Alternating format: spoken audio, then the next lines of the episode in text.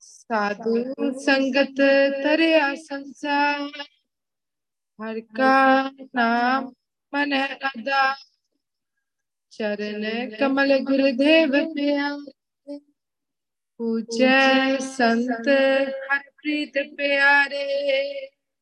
ਚਰਨ ਕਮਲ ਗੁਰਦੇਵ ਪਿਆਰੇ, ਪੂਜੈ ਸੰਤ ਹਰ ਪ੍ਰੀਤ ਪਿਆਰੇ। ਰਹਾਉ ਜਾ ਕੇ ਮਸਤਕ ਲਿਖਿਆ ਪਾਗ।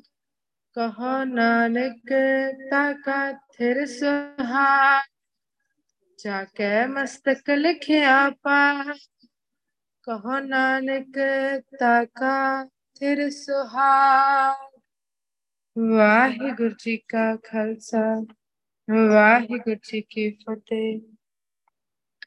ਜਬਰ ਸ਼ਤਰ ਤਖਤ ਦੇ ਮਾਲਕ ਜਾਗਤੀ ਜੋਤ, ਗੱਦੀ ਤੇ ਬਰਾਜਮਾਨ, ਹਾਜ਼ਰ, ਨਾਜ਼ਰ, ਪ੍ਰਤੱਖ, ਦਿਸਦਾ ਵਾਹਿਗੁਰੂ।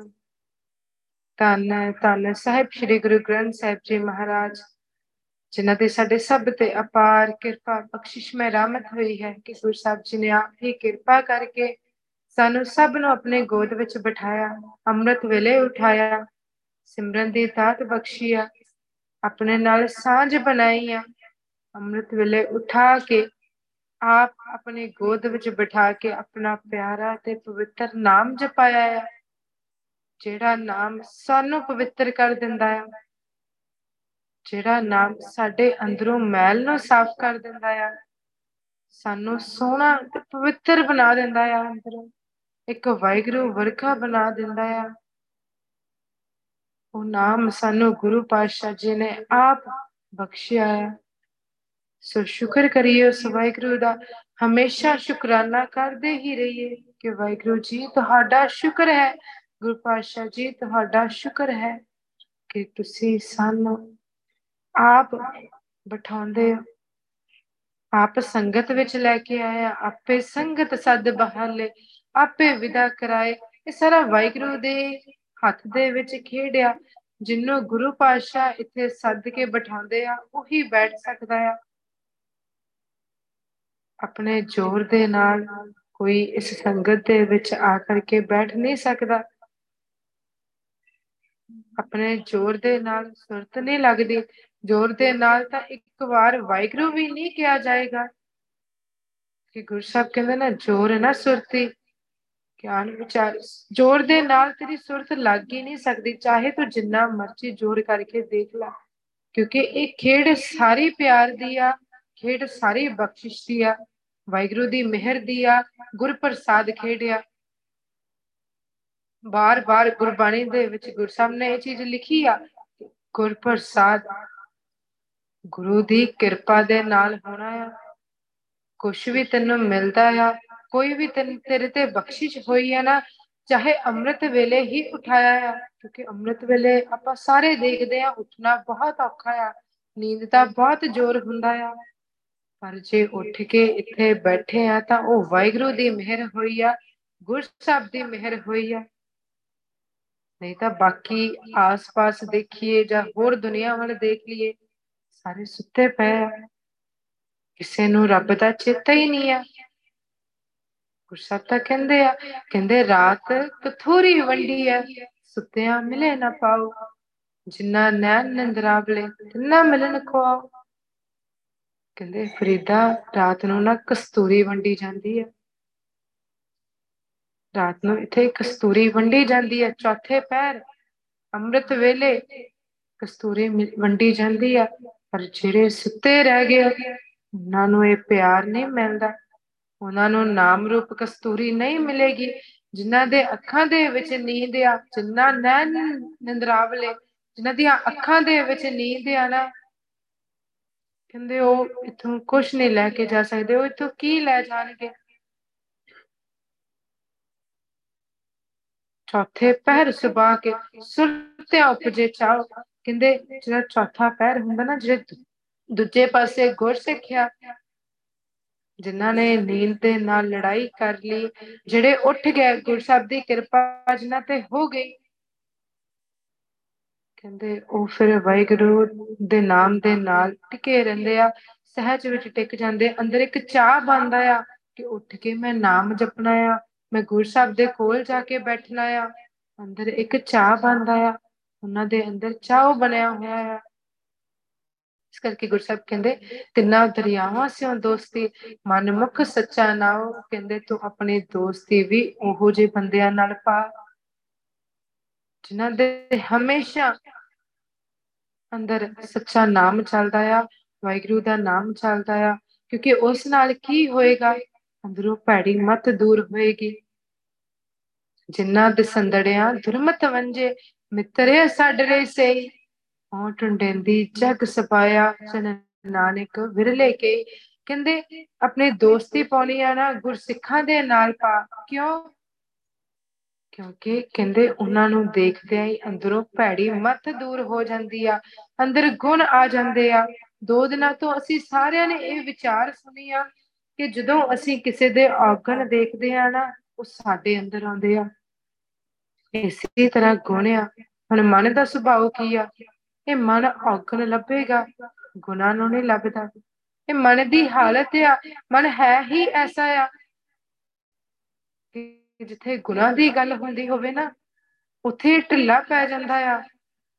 ਉੱਥੇ ਇਹਦੀ ਹਾਲਤ ਬਣ ਜਾਂਦੀ ਆ ਰੇ ਮੁੜੇ ਲਾਹੇ ਕੋ ਤੂੰ ਢੀਲਾ ਢੀਲਾ, ਟੋਟੇ ਕੋ ਵੇਖਦਾ ਆ, ਕਿ ਜਿੱਥੇ ਤਾਂ ਲਾਹਾ ਲੈਣ ਦੀ ਗੱਲ ਸੀ, ਜਿੱਥੇ ਵਾਹਿਗੁਰੂ ਨਾਮ ਦੇ ਵਿੱਚੋਂ ਲਾਹਾ ਮਿਲਣਾ ਸੀ, ਜਿੱਥੇ ਗੁਰਸਿੱਖਾਂ ਦੇ ਕੋਲ ਬੈਠਣਾ ਸੀ, ਉੱਥੇ ਢਿੱਲਾ ਪੈ ਜਾਂਦਾ ਆ, ਇਹ ਬੋਰ ਹੋ ਜਾਂਦਾ ਆ। ਥੋੜਾ ਚਿਰ ਵੀ ਗੁਰਸਬ ਦੀਆਂ ਗੱਲਾਂ ਕੀਤੀਆਂ ਜਾਣ, ਕਹਿ ਦਿੰਦਾ ਆ, ਚਲੋ ਕੋਈ ਹੋਰ ਗੱਲ ਕਰੀਏ। ਮਤਲਬ ਇਹ ਢਿੱਲਾ ਪੈ ਗਿਆ ਨਾ, ਪਰ ਜੇ ਕੋਈ ਹੋਰ ਦੁਨਿਆਵੀ ਕੰਮ ਹੋਵੇ, ਤਾਂ ਇਹ ਭੱਜਾ ਫਿਰਦਾ ਆ, ਦੌੜਿਆ ਫਿਰਦਾ ਆ। ਇਹ ਚੀਜ਼ ਸਾਨੂੰ ਸਭ ਨੂੰ ਪਤਾ ਆ। ਇੱਕ ਐਗਜ਼ਾਮਪਲ ਹੀ ਲੈ ਕੇ ਦੇਖ ਲਈਏ। ਹੁਣ ਅੰਮ੍ਰਿਤ ਵੇਲੇ ਸਾਨੂੰ ਪਤਾ ਕਿੰਨਾ ਉੱਠਣਾ ਔਖਾ ਆ। ਸਾਨੂੰ ਸਾਰਿਆਂ ਨੂੰ ਔਖਾ ਲੱਗਦਾ ਆ। ਪਰ ਜੇ ਉਹੀ ਕੋਈ ਕੰਮ ਦੀ ਗੱਲ ਹੋਵੇ ਜਿੱਥੋਂ ਪੈਸੇ ਬੰਨੇ ਹੋਣ, ਤਾਂ ਇਹ ਭੱਜ ਕੇ ਦੌੜ ਕੇ ਉੱਠੂਗਾ। ਇਹਨੂੰ ਜੇ ਪਤਾ ਹੋਵੇ ਨਾ ਕਿ ਹਾਂ ਸਵੇਰੇ 2 ਵਜੇ ਉੱਠਿਆ 3 ਵਜੇ ਉੱਠਿਆ ਨਾ, ਉੱਥੇ ਹੀਰੇ ਮਿਲਦੇ ਆ। ਉਹ ਡਾਇਮੰਡ ਪਏ ਆ ਡਾਇਮੰਡ ਲੈਣ ਜਾਣਾ ਆ। ਇਹ ਭੱਜਾ ਜਾਏਗਾ। ਪਰ ਜੇ ਉਹੀ ਕਹੀਏ ਕਿ ਗੁਰਸ਼ਬਦ ਦੇ ਕੋਲ ਹੀਰੇ ਮਿਲਦੇ ਆ, ਇੱਥੇ ਤਾਂ ਵਪਾਰ ਹੀ ਹੀਰਿਆਂ ਦਾ ਹੁੰਦਾ ਆ। ਇਹ ਤਾਂ ਰਤਨਾਂ ਦਾ ਭਰਿਆ ਹੋਇਆ ਸਾਗਰ ਆ। ਤੂੰ ਸਾਗਰੋ, ਰਤਨਾਗਰੋ। ਮੈਂ ਜਿਹੀ ਕਨਚੇਰੀ ਰਾਮ। ਇਹ ਵਾਹਿਗੁਰੂ ਤਾਂ ਇੰਨਾ ਵੱਡਾ ਸਮੁੰਦਰ ਆ, ਜਿਹੜਾ ਸਾਰੇ ਦਾ ਸਾਰਾ ਰਤਨਾਂ ਦੇ ਨਾਲ ਭਰਿਆ ਪਿਆ ਆ, ਹੀਰਿਆਂ ਦੇ ਨਾਲ ਭਰਿਆ ਪਿਆ ਆ। ਪਰ ਉੱਥੇ ਉਹਨੂੰ ਇਹ ਢਿੱਲਾ ਪੈ ਜਾਂਦਾ ਆ। ਉੱਥੇ ਉਹਨੂੰ ਇਹ ਕਰਦਾ, ਇਹਦਾ ਮਤਲਬ ਸੋਚਦਾ ਹੈ ਕਈ ਵਾਰੀ ਸੋਚੂਗਾ ਕਿ ਮੈਂ ਜਾਵਾਂ ਕਿ ਨਾ ਜਾਵਾਂ। ਦੀ ਹਾਲਤ ਆ ਦੀਨ ਬਿਸਾਰਿਓ ਰੇ دیਵਾਨੇ ਦੀਨ ਬਿਸਾਰਿਓ ਰੇ ਪੇਟ ਭਰਿਓ, ਪਸ਼ੂਆਂ ਜਿਉ ਸੋਇਓ, ਮਾਨੁਖ ਜਨਮ ਹੈ ਹਾਰਿਓ। ਬਸ ਇਹਨੂੰ ਮਤਲਬ ਆ ਸਰੀਰ ਤੱਕ, ਇਹ ਸਰੀਰ ਤੱਕ ਦੀ ਸੋਚ ਰੱਖਦਾ ਆ। ਸਰੀਰ ਨੂੰ ਆ ਲੋੜਿਆ ਉਹਨਾਂ ਕੰਮ ਕਰਦਾ ਆ, ਉਹਦੇ ਬਾਰੇ ਸੋਚਦਾ ਆ। ਕਦੇ ਅੰਦਰਲੇ ਸਰੀਰ ਬਾਰੇ ਸੋਚਿਆ, ਕਦੇ ਆਤਮਾ ਬਾਰੇ ਧਿਆਨ ਦਿੱਤਾ ਕਿ ਆਤਮਾ ਦੀ ਕੀ ਲੋੜ ਆ, ਆਤਮਾ ਦੀ ਕੀ ਖੁਰਾਕ ਆ ਕਿਹੜੀ ਚੀਜ਼ ਦੇ ਨਾਲ ਆਤਮਾ ਨੇ ਬਲਵਾਨ ਹੋਣਾ ਆ? ਕਿਹੜੀ ਚੀਜ਼ ਦੇ ਨਾਲ ਆਤਮਾ ਨੇ ਵਿਕਾਰਾਂ ਦੇ ਨਾਲ ਟੱਕਰਾ ਕਰ ਲੈਣਾ ਆ? ਕਿਹੜੀ ਆ? ਵਾਹਿਗੁਰੂ ਦਾ ਨਾਮ। ਵਾਹਿਗੁਰੂ ਵਾਹਿਗੁਰੂ ਨਾਮ। ਇਹ ਨਾਮ ਤਾਂ ਐਸਾ ਆ ਜਿਹੜਾ ਅਮੁੱਲ ਆ, ਜਿਹਦਾ ਕੋਈ ਮੁੱਲ ਹੀ ਨਹੀਂ ਆ, ਜਿਹੜਾ ਅਮੁੱਕ ਆ ਖਜ਼ਾਨੇ ਭਰੇ ਪਏ ਆ। ਇਹ ਤਨ ਅਖੁੱਟ ਨਾ ਨਿਖੁੱਟੇ ਨਾ ਜਾਏ ਉਹ ਕਿਤੇ ਨਹੀਂ ਜਾਂਦਾ। ਇਹ ਹਮੇਸ਼ਾ ਦੇ ਲਈ ਸਾਡੇ ਨਾਲ ਰਹੇਗਾ। ਸ਼ਬਦੇ ਅਖੁੱਟ ਬਾਬਾ ਨਾਨਕਾ। ਖਾਏ ਖਰਚ ਧਨ ਮਾਲ। ਅਖੁੱਟਿਆ। ਇਹਨੇ ਗਵਾਚਣਾ ਨਹੀਂ ਆ। ਕਹਿੰਦੇ ਇਹਨੂੰ ਖਾ, ਇਹਦੇ ਵਿੱਚੋਂ ਬਖਸ਼ਿਸ਼ ਲੈ। ਇਹਨੂੰ ਜਪ। ਹਰ ਤਨ ਅੰਮ੍ਰਿਤ ਵੇਲੇ ਵੱਤੇ ਕਾ ਬੀਜਿਆ। ਗੁਰਮੁਖ ਖਾਏ। ਖੁੱਟੇ ਨਹੀਂ ਕਿ ਕਹਿੰਦੇ ਜਿਹੜਾ ਅੰਮ੍ਰਿਤ ਵੇਲੇ ਨਾਮ ਤਨ ਬੀਜਿਆ ਹੈ ਨਾ ਕਦੇ ਜਾਂਦਾ ਨਹੀਂ ਕਿਤੇ ਕਦੇ ਮੁੱਕਦਾ ਨਹੀਂ। ਕਿਉਂਕਿ ਅੰਮ੍ਰਿਤ ਵੇਲਾ ਜਿਹੜਾ ਟਾਈਮ ਹੈ ਨਾ ਇਹ ਵੱਤਰ ਦਾ ਟਾਈਮ ਹੈ। ਇਸ ਟਾਈਮ ਵੱਤਰ ਆਇਆ ਆ। ਹੁਣ ਜਿੰਨੇ ਵੀ ਖੇਤੀ ਕਰਦੇ ਆ ਸਾਰਿਆਂ ਨੂੰ ਪਤਾ ਆ ਕਿ ਜਦੋਂ ਵੱਤਰ ਆਉਂਦਾ ਆ ਨਾ ਮੰਨਿਆ ਜਾਂਦਾ ਕਿ ਸਹੀ ਸਮਾਂ ਆ ਫਸਲ ਬੀਜਣ ਦੇ ਲਈ। ਕਿਉਂਕਿ ਉਸ ਟਾਈਮ ਬੀਜੀ ਹੋਈ ਫਸਲ ਦਾ ਜੋ ਲਾਭ ਹੁੰਦਾ ਆ, ਉਹ ਜ਼ਿਆਦਾ ਹੁੰਦਾ ਆ। ਇਸ ਕਰਕੇ ਕਹਿੰਦੇ ਜਿਹੜਾ ਅੰਮ੍ਰਿਤ ਵੇਲਾ ਸਮਾਂ ਆ ਨਾ, ਇਹ ਵੱਤਰ ਦਾ ਸਮਾਂ ਆ। ਕਿਉਂਕਿ ਇਸ ਟਾਈਮ ਸਿਰਫ ਤੇ ਸਿਰਫ ਗੁਰਸਿੱਖ ਜਾਗਦੇ ਆ, ਗੁਰਮੁਖ ਜਾਗਦੇ ਆ, ਜਿਹੜੇ ਨਾਮ ਧਨ ਜਪ, ਨਾਮ ਜਪਦੇ ਆ, ਨਾਮ ਧਨ ਨੂੰ ਇਕੱਠਾ ਕਰਦੇ ਆ। ਇਸ ਕਰਕੇ ਤੂੰ ਵੀ ਉੱਠ ਕੇ ਵਾਹਿਗੁਰੂ ਵਾਹਿਗੁਰੂ ਨਾਮ ਜਪ ਕਿਉਂਕਿ ਇਸ ਟਾਈਮ ਜਪੇ ਨਾਮ ਦਾ ਤੈਨੂੰ ਬਹੁਤ ਲਾਭ ਹੋਣਾ ਆ। ਬਬੀਹਾ ਅੰਮ੍ਰਿਤ ਵੇਲੇ ਬੋਲਿਆ, ਤਾਂ ਦਰ ਸੁਣੀ ਪੁਕਾਰ। ਮੇਗੇ ਨੂੰ ਫਰਮਾਨ ਹੋ ਵਰਸੋ, ਕਿਰਪਾ ਤਾਰ। ਹੁਣ ਬਬੀਹਾ ਹੈ ਨਾ ਗੁਰਸਬ ਨੇ ਐਗਜ਼ਾਮਪਲ ਲੈ ਕੇ ਵੀ ਸਮਝਾਇਆ। ਹੈ ਕਿਉਂਕਿ ਇਹ ਮਨ ਨੂੰ ਸਿੱਧੀ ਸਿੱਧੀ ਗੱਲ ਸਮਝ ਨਹੀਂ ਨਾ ਆਉਂਦੀ। ਇਹਨੂੰ ਫਿਰ ਥੋੜਾ ਨਾਲ ਸਮਝਾਉਣਾ ਪੈਂਦਾ ਆ। ਇਹਨੂੰ ਐਗਜ਼ਾਮਪਲ ਦੇਣੀ ਪੈਂਦੀ ਆ ਕਿਉਂਕਿ ਸਾਡੀ ਹਾਲਤ ਤਾਂ ਅਸੀਂ ਕਹਿੰਦੇ ਆ, ਸਾਨੂੰ ਪਹਿਲਾਂ ਦਿਖਾਓ ਕਿ ਹਾਂ ਇਦਾਂ ਹੁੰਦਾ ਵੀ ਆ। ਫਿਰ ਗੁਰਸਬ ਐਗਜ਼ਾਮਪਲਾਂ ਲੈਂਦੇ ਆ ਕਿ ਹਾਂ, ਤੇਰੇ ਲਈ ਸਮਝਣਾ ਥੋੜਾ ਈਜ਼ੀ ਹੋ ਜਾਏਗਾ। ਤੂੰ ਸਮਝ ਜਾਏਗਾ। ਕਹਿੰਦੇ ਜਿੱਦਾਂ ਬੱਬੀਹਾ ਆ ਚਾਤਰਿਕ ਆ। ਦੇਖੋ, ਅੰਮ੍ਰਿਤ ਵੇਲੇ ਉੱਠ ਕੇ ਮਤਲਬ ਉਹ ਬੋਲਦਾ ਆ, ਉਹ ਆਵਾਜ਼ਾਂ ਕੱਢਦਾ ਆ ਪ੍ਰੇ ਪ੍ਰੇ ਕਰਦਾ ਆ ਕਿ ਉਹਨੂੰ ਕੋਈ ਤਾਂ ਮੀਂਹ ਦੀ, ਮੀਂਹ ਦਾ ਪਾਣੀ ਉਹਦੇ ਤੱਕ ਪਹੁੰਚ ਜਾਏ। ਉਹਦਾ ਇੰਨਾ ਪਿਆਰ ਹੈ ਕਿ ਉਹ ਸਵੇਰੇ ਉੱਠ ਕੇ ਬੋਲਣਾ ਸ਼ੁਰੂ ਕਰ ਦਿੰਦਾ ਆ ਬਬੀਹਾ ਪਿੰਨੀ ਰਹਿਣ, ਰਹਿਣੇ ਬੋਲਿਆ। ਬਬੀਹਾ ਪਿੰਨੀ ਰਹਿਣ ਬੋਲਿਆ। ਕਿ ਉਹ ਸਵੇਰੇ ਉੱਠ ਕੇ, ਚੌਥੇ ਪੈਰ ਉੱਠ ਕੇ ਬੋਲਣਾ ਸ਼ੁਰੂ ਕਰ ਦਿੰਦਾ ਆ। ਇਸੇ ਤਰ੍ਹਾਂ ਹੀ ਗੁਰਸਾਹਿਬ ਕਹਿੰਦੇ, ਪੁੱਤਰ, ਤੂੰ ਵੀ ਕਰ। ਉੱਠ ਕੇ ਸਵੇਰੇ ਸਵੇਰੇ ਵਾਹਿਗੁਰੂ ਦਾ ਨਾਮ ਜਪਿਆ ਕਰ। ਗੁਰਸਾਹਿਬ ਨੂੰ ਆਵਾਜ਼ ਦੇ। ਕਹਿੰਦੇ ਤੇਰੀ ਗੱਲ ਸੁਣੀ ਜਾਣੀ ਆ, ਤਾਂ ਦਰ ਸੁਣੀ ਪੁਕਾਰ। ਤੇਰੀ ਜਿਹੜੀ ਪੁਕਾਰ ਆ ਨਾ, ਉਹ ਸੁਣੀ ਜਾਏਗੀ। ਤੇ ਗੁਰਸਾਹਿਬ ਨੇ ਬਖਸ਼ਿਸ਼ ਕਰ ਦੇਣੀ ਹੈ ਤੂੰ ਵੀ ਇੱਥੋਂ ਕੁਝ ਲੈ ਜਾਏਗਾ, ਕਿਉਂਕਿ ਅਸੀਂ ਸਾਰੇ ਇੱਥੋਂ ਕੁਝ ਲੈਣ ਆਏ ਆ। ਕੋਈ ਵੀ ਉਵੇਂ ਨਹੀਂ ਬੈਠਾ, ਅੰਦਰ ਇੱਕ ਤਾਂਗ ਲੈ ਕੇ ਬੈਠੇ ਆ। ਕਿ ਅੰਦਰੋਂ ਕੁਝ ਲੱਭ ਜਾਏ, ਕੋਈ ਵਾਹਿਗੁਰੂ ਦੀ ਗੱਲ ਚੰਗੀ ਤਰ੍ਹਾਂ ਸਮਝ ਆ ਜਾਏ, ਕੋਈ ਗੁਰਸਬ ਦੇ ਨਾਲ ਸਾਡਾ ਪਿਆਰ ਗੂੜਾ ਹੋ ਜਾਏ, ਅਸੀਂ ਹੋਰ ਜ਼ਿਆਦਾ ਵਾਹਿਗੁਰੂ ਦੇ ਨਾਲ ਜੁੜ ਜਾਈਏ, ਅੰਦਰ ਸਾਡਾ ਵਿਸ਼ਵਾਸ ਬਣ ਜਾਏ, ਸਾਡੇ ਅੰਦਰ ਗੁਣ ਆ ਜਾਣ, ਕਿਉਂਕਿ ਸਰੀਰ ਤਾਂ ਔਗਣਾ ਦੇ ਨਾਲ ਭਰਿਆ ਆ ਨਾ, ਇਹਦੀ ਤਾਂ ਵੈਸੇ ਵੀ ਆਦਤ ਆ ਕਿ ਇਹ ਜਾ ਕੇ ਚੁੰਝ ਮਾਰਦਾ ਆ, ਕਿੱਥੇ ਜਿੱਥੇ ਔਗਣ ਹੋਣ। ਗੁਨਾਹ ਗਵਾਹੀ ਗੰਠੜੀ ਔਗਣ ਛੱਲੀ ਬੰਨ, ਇਹ ਸਰੀਰ ਦੀ ਹਾਲਤ ਆ। ਗੁਨਾਹ ਨੂੰ ਇਹ 1 ਮਿੰਟ ਦੇ ਵਿੱਚ ਗਵਾ ਲੈਂਦਾ ਆ। ਇਸ ਨੂੰ ਪਤਾ ਵੀ ਨਹੀਂ ਲੱਗਦਾ, ਸਮਝ ਵੀ ਨਹੀਂ ਆਉਂਦੀ।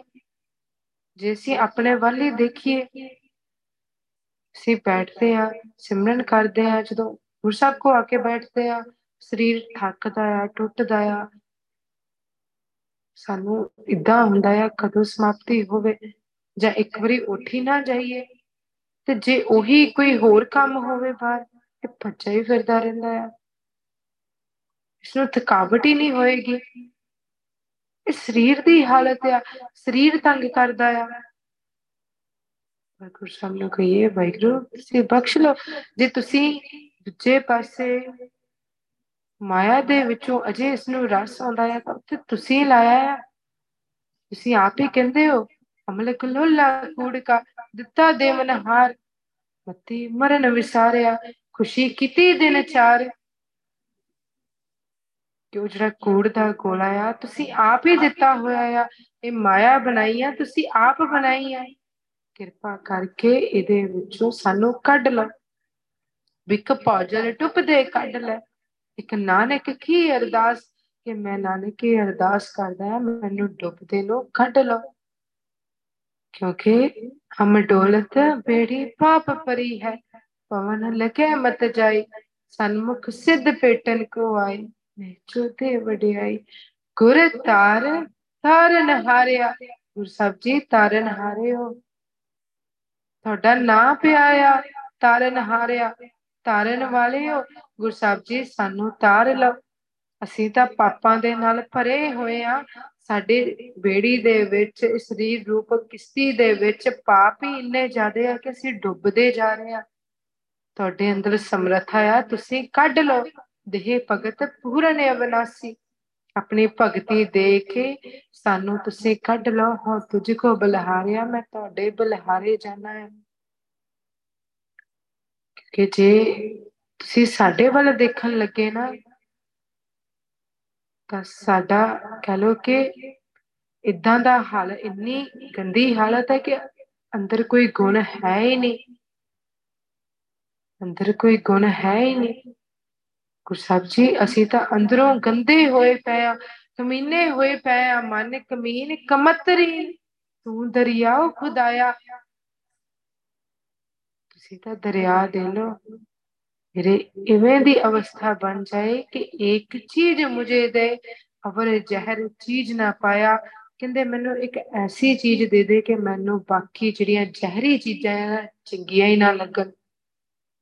ਕਿਉਂਕਿ ਵਾਹਿਗੁਰੂ ਤੋਂ ਬਗੈਰ, ਸੇਵਾ ਤੋਂ ਬਗੈਰ, ਸਿਮਰਨ ਤੋਂ ਬਗੈਰ, ਮਤਲਬ ਗੁਰਸਾਹਿਬ ਤੋਂ ਬਗੈਰ ਹੋਰ ਜੋ ਵੀ ਕੁਛ ਆ ਨਾ, ਅਸਲ ਦੇ ਵਿੱਚ ਸਾਰਾ ਕੁਝ ਜ਼ਹਿਰ ਆ, ਵਿਅਰਥ ਆ। ਕਿਸੇ ਕੰਮ ਆਉਣ ਵਾਲਾ ਨਹੀਂ ਹੈ। ਸੋ ਵਾਹਿਗੁਰੂ ਜੀ, ਕਿਰਪਾ ਕਰੋ, ਮੈਨੂੰ ਸਿਰਫ ਤੇ ਸਿਰਫ ਇੱਕ ਤੁਹਾਡਾ ਨਾਮ ਪਿਆਰਾ ਲੱਗੇ। ਤੁਸੀਂ ਸਿਰਫ ਮੈਨੂੰ ਪਿਆਰੇ ਲੱਗੋ। ਹੁਣ ਮੈਨੂੰ ਕੁਝ ਵੀ ਪਿਆਰਾ ਨਾ ਲੱਗੇ, ਮੇਰਾ ਇਵੇਂ ਦਾ ਬਣ ਜਾਏ ਕਿ ਗੁਸਾਈ ਮਹਿੰਦਾ ਇਠੜਾ ਅਮ ਅੱਬੇ ਥਾਵੋ ਮਿਠੜਾ। ਭੈਣ ਭਾਈ ਸਭ ਸਚਨਾ ਤੁਧ ਨੇ, ਤੁਧ ਜਿਹਾ ਨਹੀਂ ਕੋਈ ਜਿਉ ਕਿ ਵੈਗਰੂ ਮੇਰੇ ਇਦਾਂ ਦਾ ਅੰਦਰ ਤੁਹਾਡੇ ਲਈ ਪਿਆਰ ਬਣ ਜਾਏ ਕਿ ਸਿਰਫ ਤੁਸੀਂ ਮੈਨੂੰ ਮਿੱਠੇ ਲੱਗੋ, ਤੁਸੀਂ ਮੈਨੂੰ ਪਿਆਰੇ ਲੱਗੋ। ਮੇਰੇ ਬਾਕੀ ਜਿੰਨੇ ਵੀ ਰਿਸ਼ਤੇ ਆ, ਜੋ ਸਰੀਰ ਦੇ ਨਾਲ ਆ, ਮਾਂ, ਪਿਓ, ਭੈਣ, ਭਰਾ, ਹੋਰ ਜਿੰਨੇ ਵੀ ਰਿਸ਼ਤੇ ਆ, ਉਹ ਸਾਰੇ ਮੈਨੂੰ ਟੈਂਪਰੇਰੀ ਲੱਗਣ। ਕਿਉਂਕਿ ਅਜੇ ਸਾਨੂੰ ਪੱਕੇ ਲੱਗਦੇ ਆ ਨਾ, ਸਾਨੂੰ ਲੱਗਦਾ ਹੈ ਨਾ ਕਿ ਉਹਨਾਂ ਨੇ ਹਮੇਸ਼ਾ ਸਾਥ ਦੇਣਾ ਆ। ਸਾਡੇ ਨਾਲ ਖੜਦੇ ਆ, ਸਾਨੂੰ ਇਦਾਂ ਲੱਗਦਾ ਆ, ਪਰ ਇੱਕ ਟਾਈਮ ਹੈ ਜਦੋਂ ਤੁਸੀਂ ਸਿਰਫ ਇਕੱਲੇ ਹੋਗੇ ਉਦੋਂ ਤੁਹਾਨੂੰ ਪਤਾ ਲੱਗੇਗਾ ਕਿ ਅਸਲ 'ਚ ਵਾਹਿਗੁਰੂ ਹੀ ਨਾਲ ਖੜਦਾ ਆ। ਮੰਨ ਲਓ ਕਿ ਚਲੋ ਜਦ ਤੱਕ ਤੁਸੀਂ ਸਰੀਰ 'ਚ ਤੁਹਾਡੇ ਘਰ ਪਰਿਵਾਰ ਤੁਹਾਡੀ, ਤੁਹਾਡਾ ਸਾਥ ਦੇ ਰਿਹਾ ਆ, ਮੰਨ ਲਓ। ਪਰ ਇੱਕ ਟਾਈਮ ਤੇ ਆ ਕੇ ਚੇਂਜ ਹੋ ਜਾਂਦੇ ਆ, ਦੁਨੀਆ ਦਾ ਦਸਤੂਰ ਆ। ਚਲੋ ਮੰਨ ਲਓ ਦੇ ਰਿਹਾ ਪਰ ਸਰੀਰ ਤੋਂ ਬਾਅਦ ਤੁਹਾਡਾ ਕਿਸੇ ਨੇ ਸਾਥ ਨਹੀਂ ਦੇਣਾ ਜਾਂ ਆਤਮਿਕ ਜੀਵਨ ਵਾਲੇ ਪਾਸੇ ਜੇ ਦੇਖੀਏ, ਕਿਸੇ ਨੇ ਤੁਹਾਡਾ ਸਾਥ ਨਹੀਂ ਦੇਣਾ।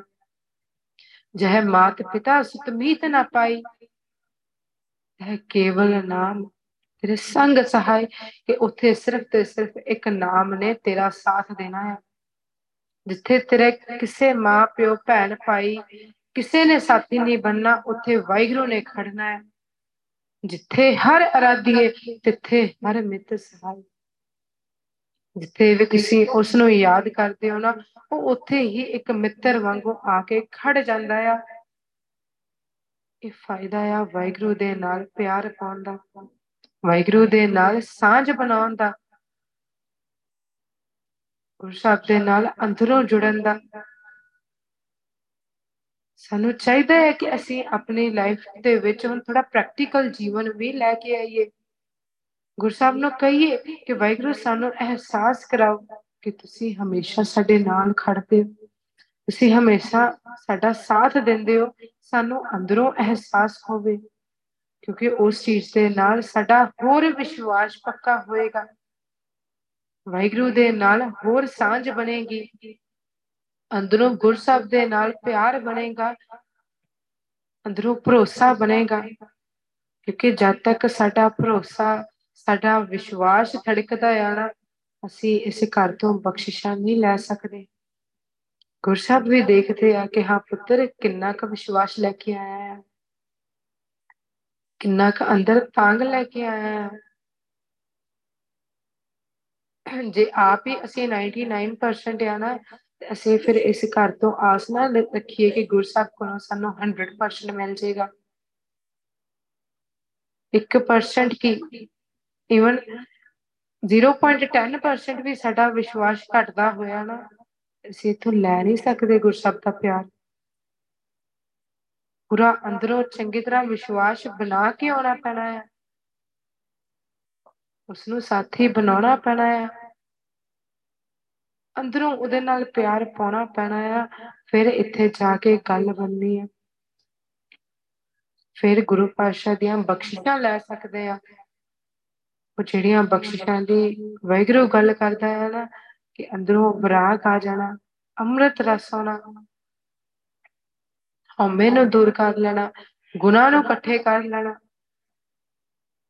ਅੰਦਰ ਗੁਣ ਹੀ ਗੁਣ ਆ ਜਾਣੇ, ਦਰਸ਼ਨ ਹੋਣੇ ਦਸਮ ਦਵਾਰ ਤੱਕ ਦੀ ਖੇਡ ਤਾਂ ਹੀ ਬਣਨੀ ਆ ਜੇ ਅੰਦਰ ਇੱਕ ਆਸਾ ਇੱਕ ਕਹ ਲੋ ਕਿ ਵਿਸ਼ਵਾਸ ਆ ਸਾਡਾ ਅੰਦਰ ਤਾਂ ਗਿਆ ਇਸ ਤੋਂ ਬਿਨਾ ਉਹ ਪੂਰੀ ਨਹੀਂ ਹੋ ਸਕਦੀ। ਸੋ ਗੁਰਬਾਣੀ ਵਿਚਾਰ ਵੱਲ ਆਈਏ, ਜੋ ਸ਼ਬਦ ਅੱਜ ਸਾਨੂੰ ਗੁਰੂ ਪਾਤਸ਼ਾਹ ਨੇ ਵਿਚਾਰ ਦੇ ਲਈ ਬਖਸ਼ਿਆ ਹੈ ਇਹ ਸ਼ਬਦ ਤਨ ਤਨ ਸਾਹਿਬ ਸ੍ਰੀ ਗੁਰੂ ਗ੍ਰੰਥ ਸਾਹਿਬ ਜੀ ਦੇ ਪਾਵਨ ਅੰਗ 394 ਦੇ ਉੱਪਰ ਸੁਭਾਇਮਾਨ ਹੈ। ਆਸਾ ਰਾਗ ਦੇ ਅੰਦਰ ਹੈ। ਮਹਿਲੇ ਚੌਥੇ ਤਨ ਤਨ ਸਾਹਿਬ ਸ੍ਰੀ ਗੁਰੂ ਸੌਰੀ ਮਹਿਲੇ ਪੰਜਵੇਂ ਤਨ ਤਨ ਸਾਹਿਬ ਸ੍ਰੀ ਗੁਰੂ ਅਰਜਨ ਦੇਵ ਜੀ ਦਾ ਉਚਾਰਨ ਕੀਤਾ ਹੋਇਆ ਹੈ। ਸੋ ਸ਼ਬਦ ਦੀ ਰਹਾਉ ਦੀ ਪੰਕਤੀ ਵਿੱਚ ਗੁਰਸਬ ਗੱਲ ਕਰਦੇ ਨੇ। ਕਹਿੰਦੇ, ਚਰਨ ਕਮਲ ਗੁਰਦੇਵ ਪਿਆਰੇ ਉੱਚੇ ਸੰਤ ਹਰ ਪ੍ਰੀਤ ਪਿਆਰੇ। ਕਹਿੰਦੇ ਉਹ ਜਿਹੜੇ ਵਾਹਿਗੁਰੂ ਦੇ ਚਰਨ ਆ ਨਾ, ਵਾਹਿਗੁਰੂ ਦੇ ਚਰਨ ਕਮਲ ਜਿਹੜੇ ਆ, ਕਹਿੰਦੇ ਉਹ ਮੈਨੂੰ ਬਹੁਤ ਪਿਆਰੇ ਲੱਗਦੇ ਆ ਆਪਣੇ ਗੁਰੂ ਪਿਤਾ ਦੇ ਚਰਨ। ਹੁਣ ਚਰਨ ਕੀ ਆ? ਸਭ ਤੋਂ ਪਹਿਲਾਂ ਸਾਨੂੰ ਇਹ ਸਮਝਣਾ ਪੈਣਾ ਆ, ਕਿਉਂਕਿ ਰੱਬ ਕੋਈ ਬੰਦਾ ਨਹੀਂ ਆ, ਗੁਰੂ ਕਦੇ ਵੀ ਕੋਈ ਸਰੀਰ ਨਹੀਂ ਹੋ ਸਕਦਾ। ਜੇ ਗੁਰਸਬ ਨੇ ਪੁੱਛਦੇ ਆ ਨਾ, ਤੇ ਗੁਰਸਬ ਨੇ ਸ਼ੁਰੂਆਤ ਹੀ ਇੱਥੋਂ ਕੀਤੀ ਆ, ਇੱਕ ਓੰਕਾਰ। ਰੱਬ ਇੱਕ ਨੂਰ ਆ, ਇੱਕ ਪ੍ਰਕਾਸ਼ ਆ, ਇੱਕ ਜੋਤ ਆ। ਕੋਈ ਸਰੀਰ ਕਦੇ ਵੀ ਗੁਰੂ ਨਹੀਂ ਹੋ ਸਕਦਾ, ਕਿਉਂਕਿ ਸਰੀਰ ਤਾਂ ਆਪ ਔਗਣਾ ਦਾ ਭਰਿਆ ਆ, ਸਰੀਰ ਤਾਂ ਆਪ ਗੰਦਾ ਆ। ਫਿਰ ਸਰੀਰ ਕਿਵੇਂ ਗੁਰੂ ਹੋ ਜਾਊਗਾ? ਸੋ ਜਿਹੜੀ ਰੱਬ ਦੀ ਗੱਲ ਆ, ਰੱਬ ਇੱਕ ਨੂਰ ਆ, ਇੱਕ ਪ੍ਰਕਾਸ਼ ਆ, ਇੱਕ ਜੋਤ ਆ, ਤੇ ਹਰ ਥਾਂ ਸਮਾਇਆ ਹੋਇਆ ਆ। ਸਾਡਾ ਗੁਰੂ ਵੀ ਐਸਾ ਆ, ਕਿਉਂਕਿ ਗੁਰਸਾਹਿਬ ਕਹਿੰਦੇ ਆ ਕਿ ਗੁਰੂ ਦੇ ਵਿੱਚ ਤੇ ਰੱਬ ਦੇ ਵਿੱਚ ਕੋਈ ਫ਼ਰਕ ਨਹੀਂ ਆ।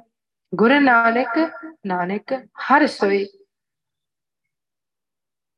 ਸਾਨੂੰ ਕਈ ਵਾਰੀ ਲੱਗਦਾ ਨਾ ਕਿ ਜਿੱਦਾਂ ਗੁਰੂ ਪਾਤਸ਼ਾਹੀਆਂ 10 ਜਾਮਿਆਂ ਦੇ ਵਿੱਚ ਵਰਤੀਆਂ ਆ, ਉਹ ਸ਼ਾਇਦ ਸਰੀਰ ਹੋਗੇ ਨਹੀਂ। ਉਹ ਇੱਕ ਜੋਤ ਸੀ, ਇੱਕ ਨੂਰ ਸੀ ਤੇ ਜੋਤ ਅੱਗੇ ਦੀ ਅੱਗੇ ਟਰਾਂਸਫਰ ਕੀਤੀ ਹੈ। ਗੁਰਸਾਹਿਬ ਨੇ। ਤੇ ਇਸ ਦਾ ਹਵਾਲਾ ਗੁਰਸਾਹਿਬ ਨੇ ਗੁਰਬਾਣੀ 'ਚ ਵੀ ਦਿੱਤਾ ਆ, ਇਤਿਹਾਸ 'ਚ ਵੀ ਆਉਂਦਾ ਆ।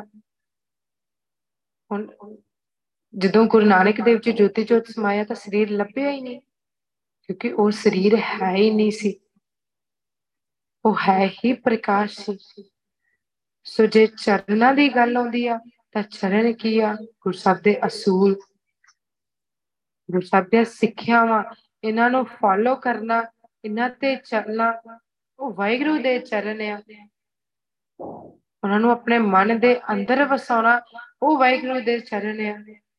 ਜੇ ਅਸੀਂ ਗੁਰਸਬ ਦੀ ਸਿੱਖਿਆ ਤੇ ਚੱਲ ਰਹੇ ਆ ਨਾ ਗੁਰਸਬ ਦੀ ਗੱਲ ਨੂੰ ਮੰਨ ਰਹੇ ਆ ਜੇ ਸਾਨੂੰ ਵਾਹਿਗੁਰੂ ਦੀਆਂ ਗੱਲਾਂ ਚੰਗੀਆਂ ਲੱਗ ਰਹੀਆਂ ਆ, ਅੰਦਰ ਪਿਆਰ ਬਣ ਰਿਹਾ ਆ, ਵਾਹਿਗੁਰੂ ਦੇ ਲਈ ਮਿਲਣ ਦੇ ਲਈ ਤਾਂਗ ਬਣ ਰਹੀ ਆ, ਉਹ ਵਾਹਿਗੁਰੂ ਦੇ ਚਰਨ ਆ। ਵਾਹਿਗੁਰੂ ਦੇ ਅਸੂਲ ਵਾਹਿਗੁਰੂ ਦੇ ਚਰਨ ਆ ਅਸੂਲਾਂ ਤੇ ਚੱਲਣਾ ਉਹ ਜ਼ਰੂਰੀ ਆ ਸੋ ਗੁਰੂ ਸਾਹਿਬ ਕਹਿੰਦੇ ਕਹਿੰਦੇ ਚਰਨ ਕਮਲ ਗੁਰਦੇਵ ਪਿਆਰੇ ਕਹਿੰਦੇ ਉਹ ਵਾਹਿਗੁਰੂ ਦੇ ਜਿਹੜੇ ਚਰਨ ਆ ਨਾ ਉਹ ਮੈਨੂੰ ਬੜੇ ਪਿਆਰੇ ਲੱਗਦੇ ਆ ਮਤਲਬ ਜਿਹੜੇ ਵਾਹਿਗੁਰੂ ਦੇ ਅਸੂਲ ਆ ਨਾ ਮੈਨੂੰ ਬਹੁਤ ਚੰਗੇ ਲੱਗਦੇ ਆ ਮੇਰਾ ਮਨ ਜਿਹੜਾ ਆ ਉਹ ਹੁਣ ਉਹਨਾਂ ਨੂੰ ਫਾਲੋ ਕਰਨਾ ਚਾਹੁੰਦਾ ਆ ਕਿਉਂਕਿ ਜਿੱਦਾਂ ਜਿੱਦਾਂ ਅਸੀਂ ਸੰਗਤ ਦੇ ਵਿੱਚ ਆਉਂਦੇ ਰਹਿੰਦੇ ਆ ਨਾ, ਆਪਣੇ ਆਪ ਹੀ ਇੱਕ ਅਲੱਗ ਤਰ੍ਹਾਂ ਦਾ ਪਿਆਰ ਗੁਰਸਾਹਿਬ ਦੇ ਲਈ ਬਣਦਾ ਆ। ਜੇ ਮੰਨ ਲਓ ਅਸੀਂ ਇਕੱਲੇ ਇਸ ਰਸਤੇ ਤੇ ਚੱਲੀਏ ਨਾ, ਤੇ ਇੱਥੇ ਚੱਲਣਾ ਬਹੁਤ ਔਖਾ ਆ। ਬਹੁਤ ਔਖਾ ਆ।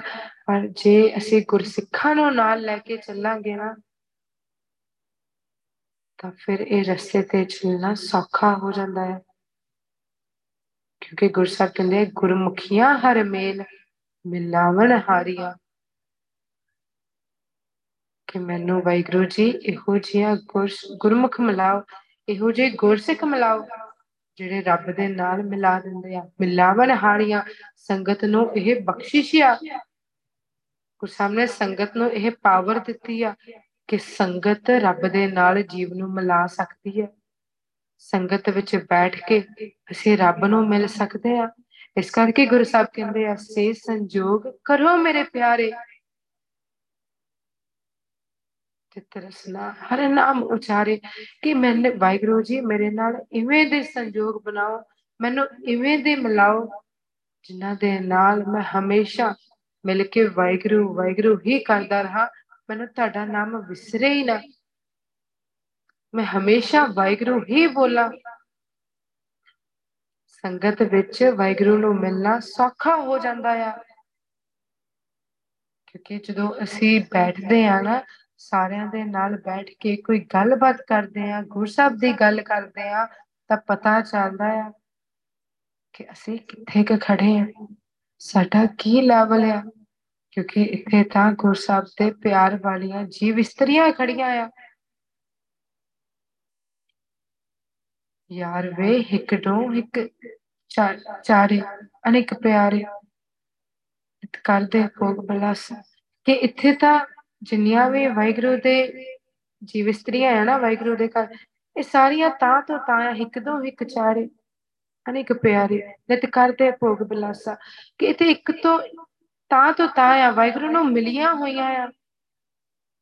ਤੇ ਉਹਨਾਂ ਵੱਲ ਦੇਖ ਕੇ ਅੰਦਰ ਚਾਹ ਬੰਦਾ ਆ ਤੇ ਨਾ ਦੇਖ ਮਨ ਚਾਉ ਠੰਡਾ ਹੋ ਕੁਦ ਹੋ ਕਦ ਪਾਈ ਗੁੰਤਾਸਾ ਕਿ ਮੈਨੂੰ ਕਦੋਂ ਉਹ ਗੁਨਾ ਵਾਲਾ ਵਾਹਿਗੁਰੂ ਮਿਲੂਗਾ।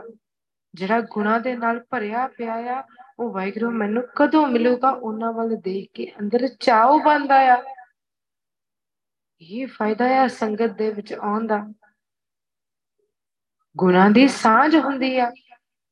ਜਦੋਂ ਬੈਠਦੇ ਆ, ਵਾਹਿਗੁਰੂ ਦੀ ਗੱਲ ਕਰਦੇ ਆ ਤਾਂ ਗੁਣਾ ਦੀ ਸਾਂਝ ਹੁੰਦੀ ਹੈ ਕਿ ਹਾਂ ਆ ਵੀ ਗੁਣ ਹੈਗਾ ਗੁਰਸਾਹਿਬ ਚ ਇਦਾਂ ਵੀ ਗੁਰਸਾਹਿਬ ਨਾਲ ਮਿਲਿਆ ਜਾਂਦਾ ਹੈ।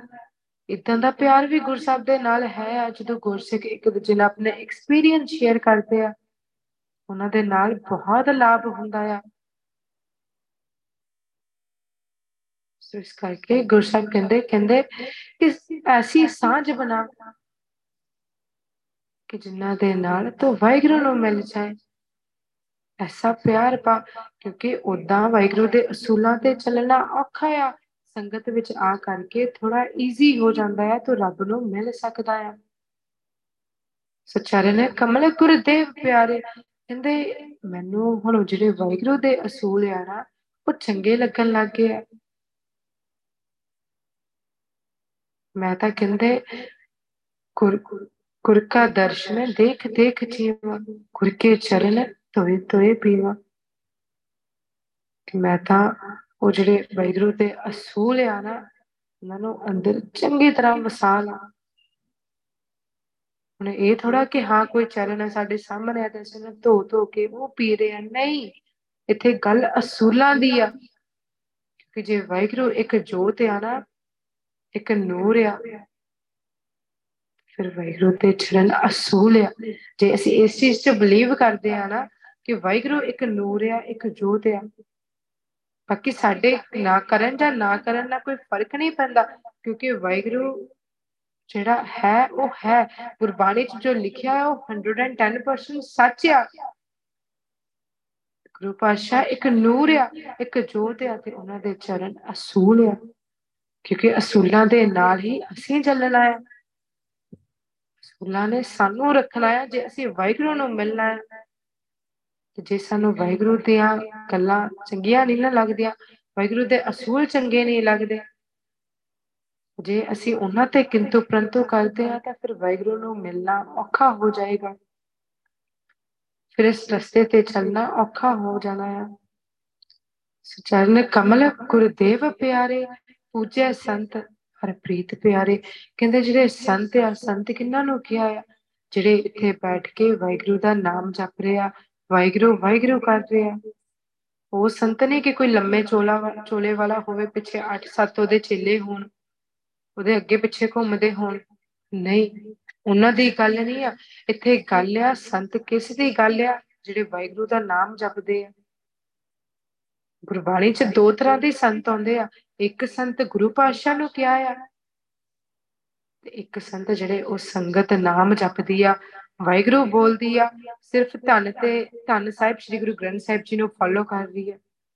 ਉਹਨਾਂ ਸੰਤਾਂ ਦੀ ਗੱਲ ਕੀਤੀ ਆ, ਕਹਿੰਦੇ ਜਿਹੜੇ ਐਸੇ ਸੰਤ ਆ ਨਾ, ਉਹ ਉਹਨਾਂ ਨੂੰ ਪੂਜਦੇ ਆ। ਵਾਹਿਗੁਰੂ ਦੇ ਅਸੂਲਾਂ ਨੂੰ ਪੂਜ ਰਹੇ ਆ, ਮਤਲਬ ਉਹਨਾਂ ਤੇ ਚੱਲ ਰਹੇ ਆ, ਕਿਉਂਕਿ ਉਹਨਾਂ ਦਾ ਪਿਆਰ ਵਾਹਿਗੁਰੂ ਦੇ ਅਸੂਲਾਂ ਨਾਲ ਬਣ ਗਿਆ ਆ। ਗੁਰਸਬ ਦੀ ਸਿੱਖਿਆ ਦੇ ਨਾਲ ਬਣ ਗਿਆ ਆ, ਉਹ ਇਹਨਾਂ ਅਸੂਲਾਂ ਨੂੰ ਪੂਜਦੇ ਆ, ਇਹਨਾਂ ਨੂੰ ਫੋਲੋ ਕਰਦੇ ਆ, ਇਹਨਾਂ ਤੇ ਚੱਲਣ ਦੀ ਮਿਹਨਤ ਕਰਦੇ ਆ ਕਿ ਸ਼ਬਦ ਦੀ ਸਟਾਰਟਿੰਗ 'ਚ ਗੁਰਸਾਹਿਬ ਗੱਲ ਕਰਦੇ ਕਹਿੰਦੇ ਸਾਧੂ ਸੰਗਤ ਤਰਿਆ ਸੰਸਾਰ ਹਰ ਕਾ ਨਾਮ ਮਨੇ ਆਦਾਨ ਕਹਿੰਦੇ ਸਾਧੂ ਸੰਗਤ ਹੁਣ ਸਾਧੂ ਕੌਣ ਆ ਆਪਣੇ ਨਾ ਇੱਕ ਮੈਂਟੈਲਿਟੀ ਬਣੀ ਹੋਈ ਆ ਜਦੋਂ ਕੋਈ ਵੀ ਸੰਤ ਸ਼ਬਦ ਆਉਂਦਾ ਆ ਸਾਧੂ ਸ਼ਬਦ ਆਉਂਦਾ ਆ ਗੁਰੂ ਸ਼ਬਦ ਆਉਂਦਾ ਆ ਸਾਡੇ ਅੰਦਰ ਇੱਕ ਇਮੇਜ ਬਣਨੀ ਸ਼ੁਰੂ ਹੋ ਜਾਂਦੀ ਹੈ ਕਿ ਹਾਂ ਸ਼ਾਇਦ ਇਦਾਂ ਦਾ ਸਾਧੂ ਹੋਊਗਾ ਇਦਾਂ ਦਾ ਸੰਤ ਹੋਊਗਾ, ਲੰਮਾ ਚੋਲਾ ਪਾਇਆ ਹੋਊਗਾ, ਹੱਥ 'ਚ ਗੜਵਾ ਹੋਊਗਾ ਸੱਤ ਅੱਠ ਮਾਲਾ ਪਾਈਆਂ ਹੋਣਗੀਆਂ, ਹੱਥ 'ਚ ਮਾਲਾ ਹੋਊਗੀ। ਸਿਰ ਤੇ ਉਹ ਵੱਡਾ ਸਾਰਾ ਦਮਾਲਾ ਬੰਨਿਆ ਹੋਊਗਾ। ਉਹ ਸੰਤ ਆ ਜਾਂ ਉਹ ਸਾਧੂ ਆ? ਨਹੀਂ, ਸਾਧੂ ਇੱਕ ਹੀ ਆ ਸਿਰਫ। ਉਹ ਕੌਣ ਹੈ ਧੰਨ ਸਾਹਿਬ, ਸ੍ਰੀ ਗੁਰੂ ਗ੍ਰੰਥ ਸਾਹਿਬ ਜੀ। ਕਿਉਂਕਿ ਇਹਨਾਂ ਦੇ ਸਦਕਾ ਹੀ ਅਸੀਂ ਇਥੋਂ ਤਰ ਸਕਦੇ ਆ ਗੁਰਬਾਣੀ 'ਚ ਬਾਰ-ਬਾਰ ਇਸ ਗੱਲ ਦਾ ਹਵਾਲਾ ਦਿੱਤਾ ਹੈ ਕਿ ਸਾਧੂ ਹੁੰਦਾ ਕਿਵੇਂ ਦਾ ਹੈ? ਜੇ ਸਾਡਾ ਵਹਿਮ ਨਹੀਂ ਨਾ ਨਿਕਲਦਾ, ਸਾਨੂੰ ਅਜੇ ਵੀ ਲੱਗਦਾ ਹੈ ਕਿ ਸਾਧੂ ਕੋਈ ਸਰੀਰ ਹੋ ਸਕਦਾ ਹੈ, ਗੁਰੂ ਕੋਈ ਸਰੀਰ ਹੋ ਸਕਦਾ ਹੈ, ਤਾਂ ਸੁਖਮਨੀ ਸਾਹਿਬ ਜੀ ਦੇ ਅਸ਼ਟਪਦੀ ਪੜ੍ਹ ਕੇ ਦੇਖ ਲਈਏ।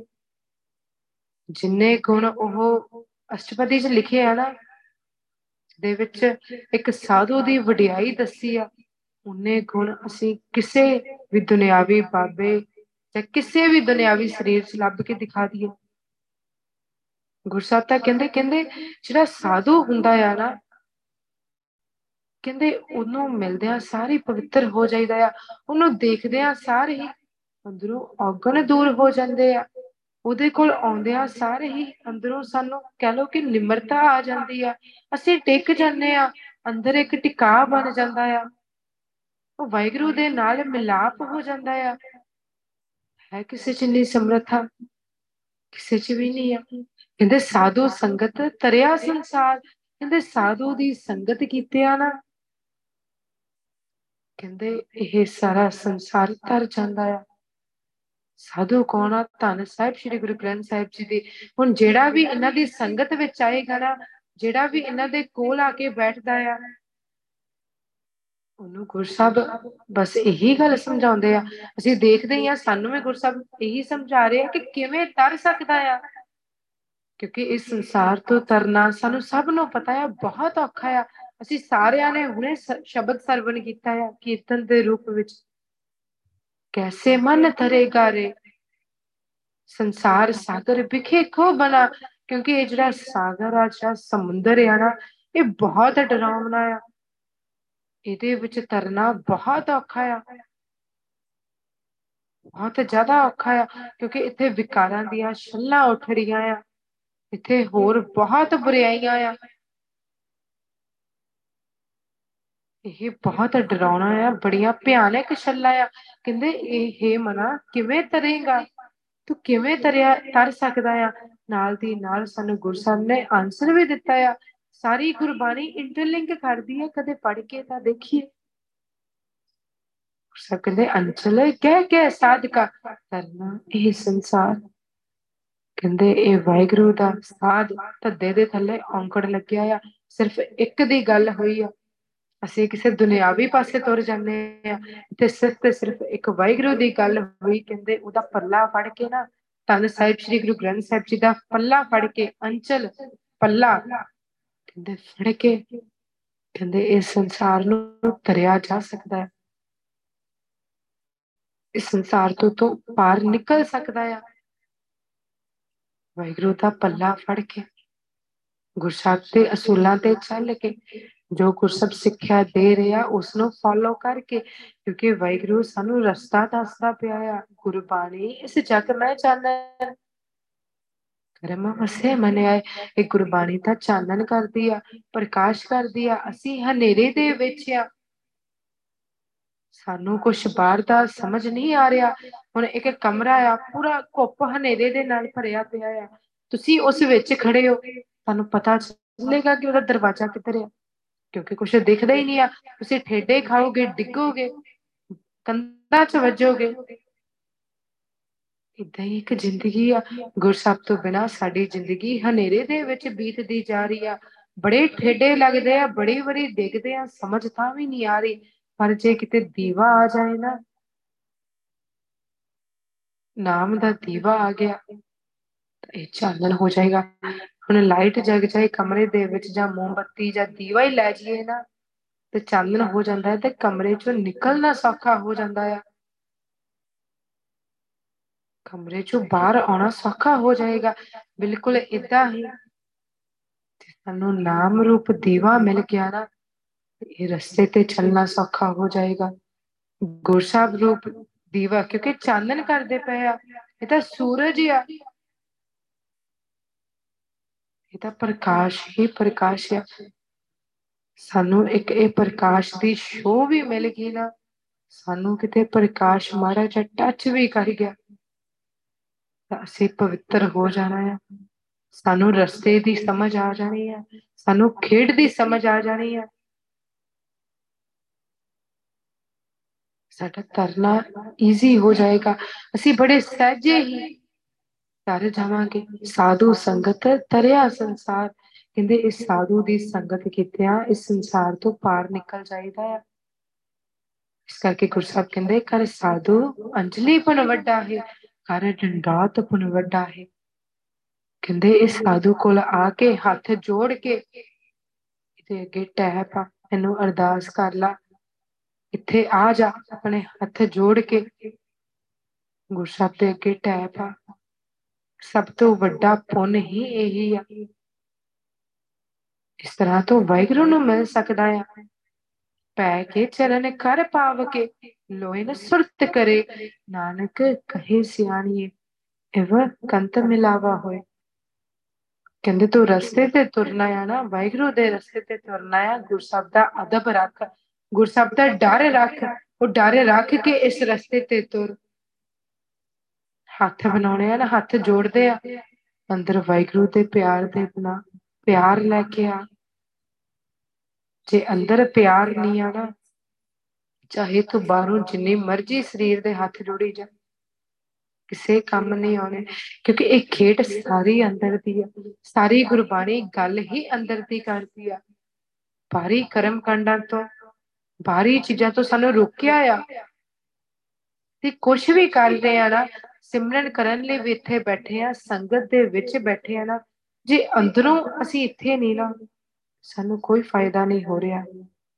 ਜੇ ਅੰਦਰ ਸਾਡੇ ਅੰਦਰੋਂ ਅਸੀਂ ਝੁਕੇ ਨਹੀਂ, ਅੰਦਰੋਂ ਗੁਰਸਬ ਅੱਗੇ ਢਾਏ ਨਹੀਂ, ਮੂੰਹੋਂ ਚਾਹੇ ਅਸੀਂ ਲੱਖ ਵਾਰੀ ਕਹੀਏ ਕਿ ਗੁਰਸਾਹਿਬ ਜੀ ਸਾਨੂੰ ਦਰਸ਼ਨ ਦਿਓ ਗੁਰਸਾਹਿਬ ਜੀ ਸਾਡਾ ਜੀਵਨ ਆਪਣੇ ਵਰਗਾ ਬਣਾਓ ਗੁਰਸਾਹਿਬ ਜੀ ਤੁਸੀਂ ਸਾਨੂੰ ਆਪਣੇ ਨਾਲ ਮਿਲਾਓ, ਚਾਹੇ ਅਸੀਂ ਜਿੰਨੀ ਮਰਜ਼ੀ ਵਾਰੀ ਕਹਿ ਦਈਏ। ਜੇ ਬਾਹਰੋਂ ਸਿਰਫ ਕਰ ਰਹੇ ਆ ਨਾ, ਸਾਨੂੰ ਰੱਬ ਨਹੀਂ ਮਿਲਣਾ। ਸਭ ਅੰਦਰ ਦੇਖਦੇ ਆ ਕਿ ਅੰਦਰ ਕੀ ਚੱਲ ਰਿਹਾ ਹੈ।